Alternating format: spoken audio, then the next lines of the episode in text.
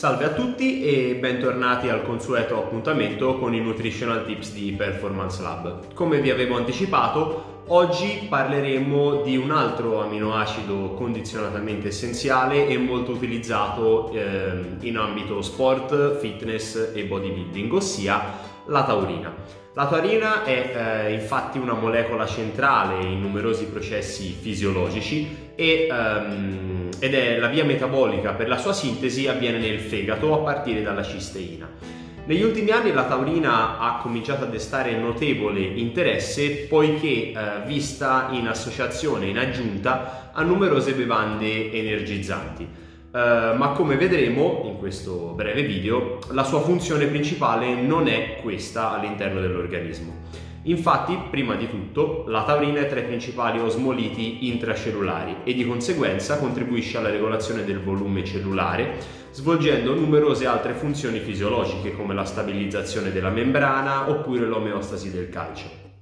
Numerosi studi, inoltre, ne dimostrano le proprietà antiossidanti e di potenziamento di, eh, di efficacia della contrazione cardiaca. Inoltre eh, agisce come agonista indiretto inibendo l'attività dell'enzima che metabolizza il GABA a livello sinaptico e di conseguenza agisce a livello della regolazione della trasmissione eh, neuroricettoriale. Um, un'importante meta-analisi ha investigato gli effetti dell'ingestione della orale della taurina sulla performance di endurance e il suo contributo come ergogenico, dimostrandone l'efficacia.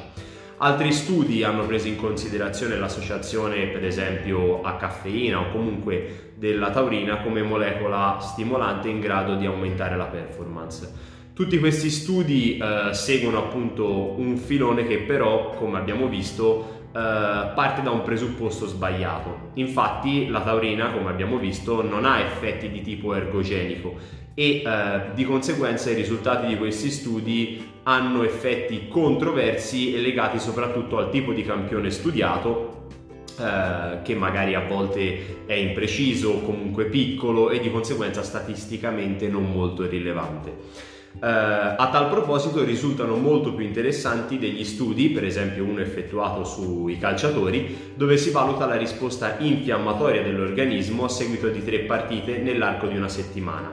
Nello specifico um, è, stato visto appunto che la taurina ha, uh, si è assunto come integratore uh, nel post nel post match o comunque nel, successivamente agli allenamenti aveva effetti di tipo antinfiammatorio Um, altri studi che valutavano lo stress, eh, infiamma- eh, lo stress, infiammatorio o comunque la produzione di ROS eh, hanno visto appunto effetti eh, positivi nell'assunzione di taurina.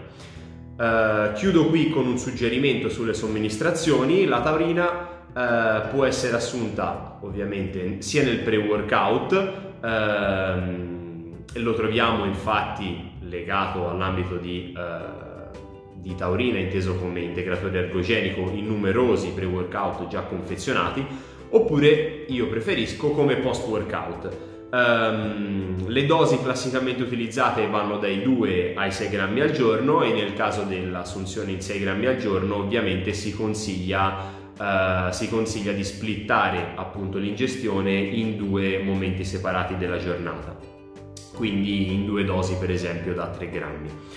Um, la taurina secondo me è un integratore molto molto valido, ovviamente bisogna considerare sempre quelli che sono i reali effetti eh, fisiologici di una molecola e quindi partire da questo per capirne in che modo eh, l'integrazione potrebbe risultare utile. Eh, vi saluto e vi eh, rimando al prossimo appuntamento in cui parleremo di un altro integratore molto molto utile, ossia la citrullina.